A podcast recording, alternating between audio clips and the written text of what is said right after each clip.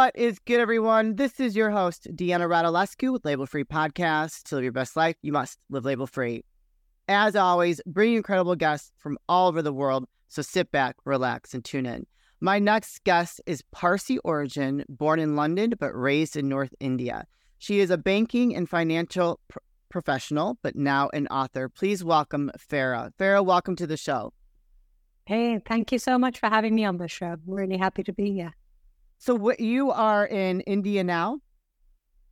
I'm actually in Dubai. In uh, Dubai, Dubai. read that. Yeah. I love Dubai. You know what? I have the most incredible guests. You guys make me want to travel the world and come visit you, and like, let, you know, it's just amazing. What technology? I think that's the beauty. Exactly. I'm meeting yourself and other sort of hosts around the world, and it's just amazing how we bridge this distance so seamlessly on the screen. I know. It's, it's pretty cool. Yeah. Very, very, very cool. Um, well, thank you for joining us today. And I kind of want to kick things off with your book. Your book was um, inspired by a, a tragedy that happened to you with your mother.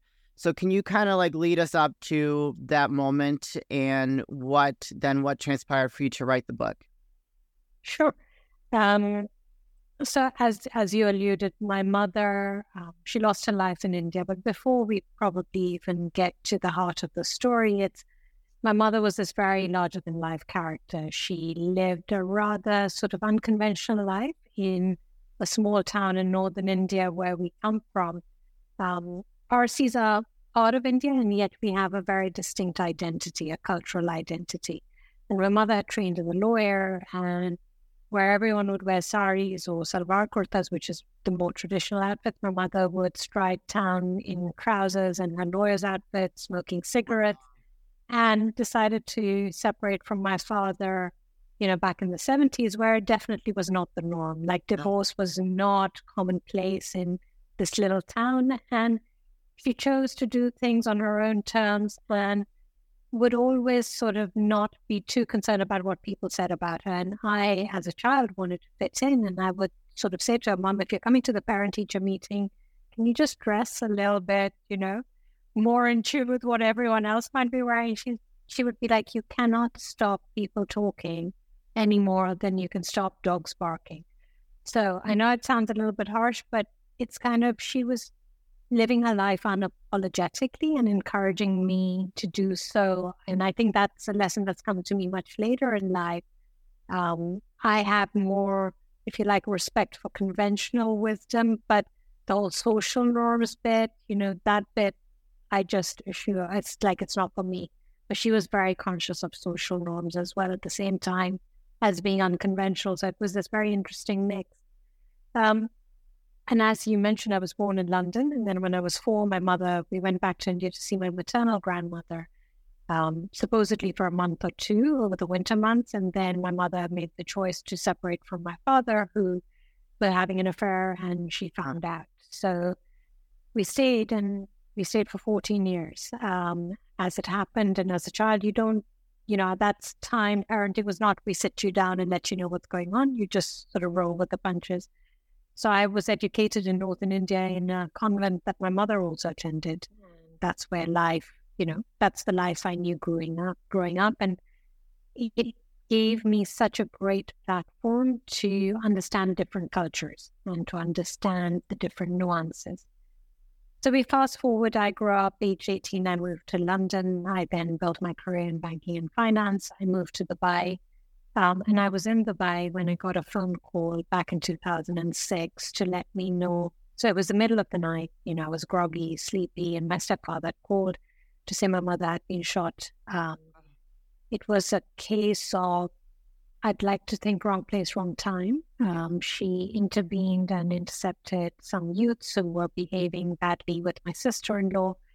And in India, there's this, um, it's quite prevalent, um, and yet we don't seem to be able to address it where young men feel they can make remarks, lewd remarks, or gestures or comments at young girls. And it's not just catcalling, it can be a little bit more than that and very predatory um, to the point where women feel unsafe and just walking out at night, you, you know, think twice about it.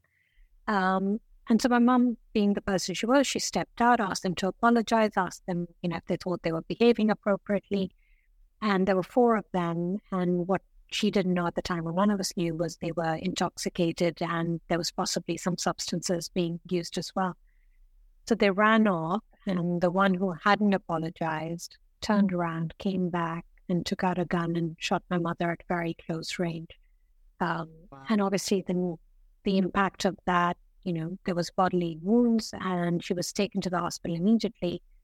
But Lucknow couldn't deal with that sort of serious injuries. so she was all left to Delhi, which is the capital of India, and I flew from Dubai into India. Um, she survived for 25 days and was coherent and awake, and even though she had a tracheo- uh, tracheotomy, um, she was gesticulating and communicating, Sorry. not necessarily speaking, but communicating. Um, and she said, if the same thing, I was in the same situation again, I would do the same. That was her spirit. Um, and then, unfortunately, the internal wounds were so severe that there was internal bleeding and she didn't make it through. Um, and that's how we lost her. And then I think the book is to pay homage to her. It's to honor yeah. her legacy and not just the end and how she ended, but her whole life, you know, and this entire, this brilliant personality that she was. And it wasn't so much a conscious decision or I want to sit down and write about my mother. It was just sitting, words coming. And I didn't know if I had the gift to tell a story or if there was something to be shared. And, you know, I shared it with a few sort of trusted friends and advisors, and they encouraged me. And I kept writing. And many years later, many reviews, revisions, rejections later, uh, the book is here. Um, but it, has been a labor of love and it's been quite a journey to bring it to life. Um, but I'm super happy to be able to share it with you. Yes. What a, a beautiful way to honor her memory. Thank you. Yeah. And she sounds like an amazing woman, just like uh, um, what's the word I'm looking for? You know, completely not in her time. You know, just like yeah, paving paving the path for women of today that are really just living life on their own terms, and I love that. You know, yeah. My mom is a little bit of a, a, you know, an independent, crazy soul herself, and I get a lot of that strength and that boldness from her. I can't imagine what it would be like to write a book on her memory. That had to be kind of cathartic. Definitely. So, as part of the grief sort of process, as I was going through it and trying to make sense of it, I went for counseling and they encouraged us to write our feelings. So, I was, I'd always journal. So, writing was kind of part and parcel of it. But as I was typing the story, there are parts of it that, you know, the box of tissues had to be really close by, and I went through quite a few. And it definitely helped me release some of the emotion and so now I can talk about it without the emotional charge. So they say you tell the story different when you're healed, right? Right. Um, so I can narrate it without the welling up of the emotion necessarily, and I can think of her and their happy memories, and I can laugh at an incident that occurred, and it's not all centered around her passing, uh, which is, I think, the point I needed to be able to get to before I could share it. Yeah, yeah, I can see that. Um, she in on your website there is she had a saying that she used to live by and can you share that with us sure um so she typically if i was complaining to her about something she would say just remember you chose this like i'm fairly sure i did not choose whatever was going on.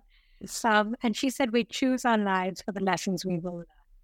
Um, and that was something as a young younger individual i struggled with like, I'm really sure this was not my choice or my doing. But as we get older, I find myself reflecting that if I had not had a particular challenge, any challenge, whether it was, you know, I faced redundancy or I faced grief or I faced a divorce, would I be the person I am today? Would I have learned or would that aspect of my personality have come to the fore? You know, would it have been allowed to blossom or that strength come through that you need to get over whatever the challenge is.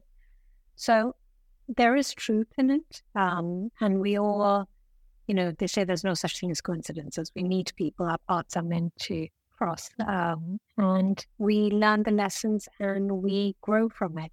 You can choose to become embittered or, you know, wallow in the whatever the challenge is. But if you can find the strength and find that little bit of wisdom that's buried in there and helps you to grow and you to channel whatever the emotion is, then I feel you come out stronger and better for it.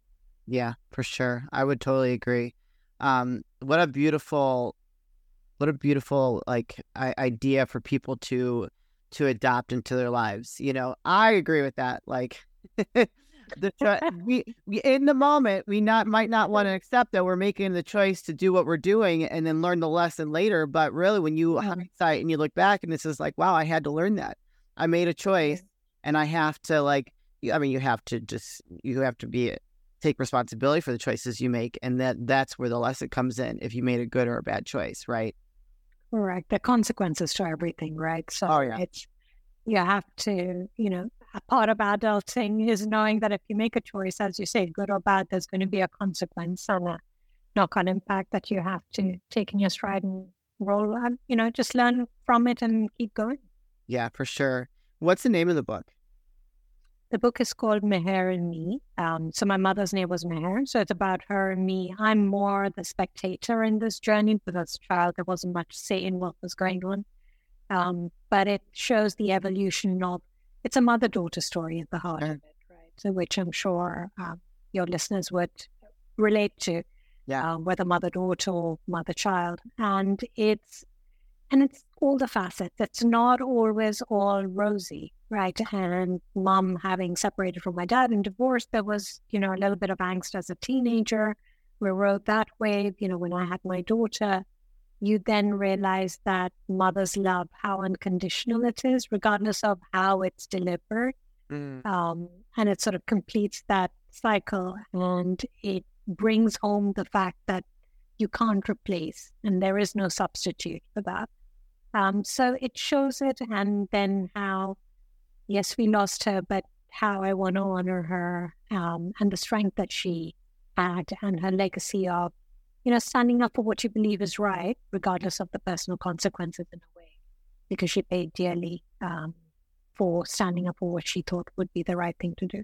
Yeah, I was wondering, like, how was she accepted in your society there where you lived? I mean, if she was definitely breaking the barriers of what the norm was, like wearing saris, and in India, things are very traditional, even today. So for her to not follow those traditions had to be very interesting for her during that time. So she was born 1947, which is the year India gained independence from the Brits, right? So there was this whole generation that's filled with this sort of zest for life, and all her friends, you know, they lived these larger than life sort of. Um, just their journeys are so interesting because each of them have taken these sort of uncharted courses. But mum was really loved because she had grown up in town. So everyone knew her from when she was a child. And she had always been flamboyant and always been, you know, not bucking the norm, so to speak. And she had so many best friends. Like everyone claims mom was her best friend, and that's how she made Aw. people feel. So it's genuine. It's not like they're putting it on. And I was at a function recently standing with one of my mother's friends who was very close to her. And we met this lady for the first time and she said, Oh, you know, Meher was my best friend. And I'm like, okay, I'm sure she was. I've never met you, but I'm sure she was, you know, Yeah. because that was how she related to people. Everyone felt they were super close to her. Um, and she had this warmth and this sort of non-judgmental approach to life. She didn't judge. Um, she was open, and anyone slightly left up center, she loved. You know, we would she would gather them all um, at our home um, and loved spirituality. So every traveling sort of holy man would be called in. You know, charts, astrology charts pulled out, uh, palm reading, anything like that esoteric. She was a big fan of and gave that love to me as well. I think. Um, but yeah, she she was embraced. I think her entire personality was embraced. That's amazing. So growing up though was uncomfortable for you, but now hindsight looking back, it's probably something that you value very much. I do like it as a child. Different story, but as an Yeah. adult, in India is where my heart is, and it's in Technicolor. You know, the the memories, the thoughts, the dreams are all very, very sort of vivid and in color. Um, and now I find myself sort of exhibiting similar behaviors, you know. Really, like I, I, like I am drawn to something that's not exactly cookie cutter or doesn't, you know, that isn't the norm. I label like free. people who are exactly. and it's like, you know, when you go on a website and they ask you to categorize yourself in terms of your ethnicity. And I always choose other because I don't want to be labeled as Oh. any one oh, thing. And to be honest, I don't fit any of the labels that they put in there. So I agree, we are label free. We are the sum of our parts. We don't have to be, you know, categorized as one narrow niche person, characteristic, personality type. I love So it. yeah. I love it. What's one thing that you want people and, and this book is a best selling you're a best selling author, I read on your website. You. What's one thing that you want the the takeaway from your book when people read it? I'd love people to be hopeful. I think, you know, there is, all of us are going to face something in life, you know, some sort of challenge, some sort of grief, some sort of hardship. Um, and I think it's about finding the tools that work for you. You know, in the book, I talk about yoga, I talk about my love of baking, food, and other aspects that I might have used to help you. So everyone will find what works for them Yeah. um, find a tribe that supports you and has your back and people you can sort of be yourself with and let the emotions flow with um, and find the joy in the small things you know the gratitude the thankful for the small things and everything else you know builds from there I love it. It's beautiful. Where can people purchase the book, learn more about you, and support you, Farah? Thank you. Um, so website, as you mentioned, farahpress.com. Um, there are pictures and photographs so people get a glimpse of the world I'm talking about. Hopefully, um, there's a link on there to purchase the book directly from Amazon or any other online uh, retailer. And on Instagram, I'm farah.press, so they can come along, see the journey. Um, would love to hear feedback and comments. And if the story touches your listeners and resonates with them, would love for them to share it with somebody else who might need to hear it at the same time. Excellent. You guys, I'm going to put those links in the show notes, so don't hesitate to go give her a follow on Instagram and go check out her website and read a little bit more about Story and most certainly purchase the book. I'm sure you will be very moved by the the memories she shares of her mother. Farah, this is the part of the show where I like to ask for last words of wisdom or advice. What would you like to leave with us today? I would say um, trust the process, right? Trust yourself, trust your instincts, trust the process. Um, they say the universe doesn't give you more than you can handle. So you definitely can handle whatever's coming your way and you'll come out stronger from it. Ooh, I like that. Yes. Beautiful words of wisdom. Thank you for sharing that. Thank you for sharing your story and sharing the memory of your mother. I think it's so beautiful. And um, yeah, I think she's up wherever she's at, smiling down and just loving you from afar and embracing everything that you're doing with your life. So thank you very much. Thank you so much. You're welcome. You guys, this is your host, Deanna Radulescu with Label Free Podcast. To live your best life, you must live label free. As always, don't forget to subscribe, follow, rate, review, comment, share, all those good things. And I'll be back soon with more dynamic guests.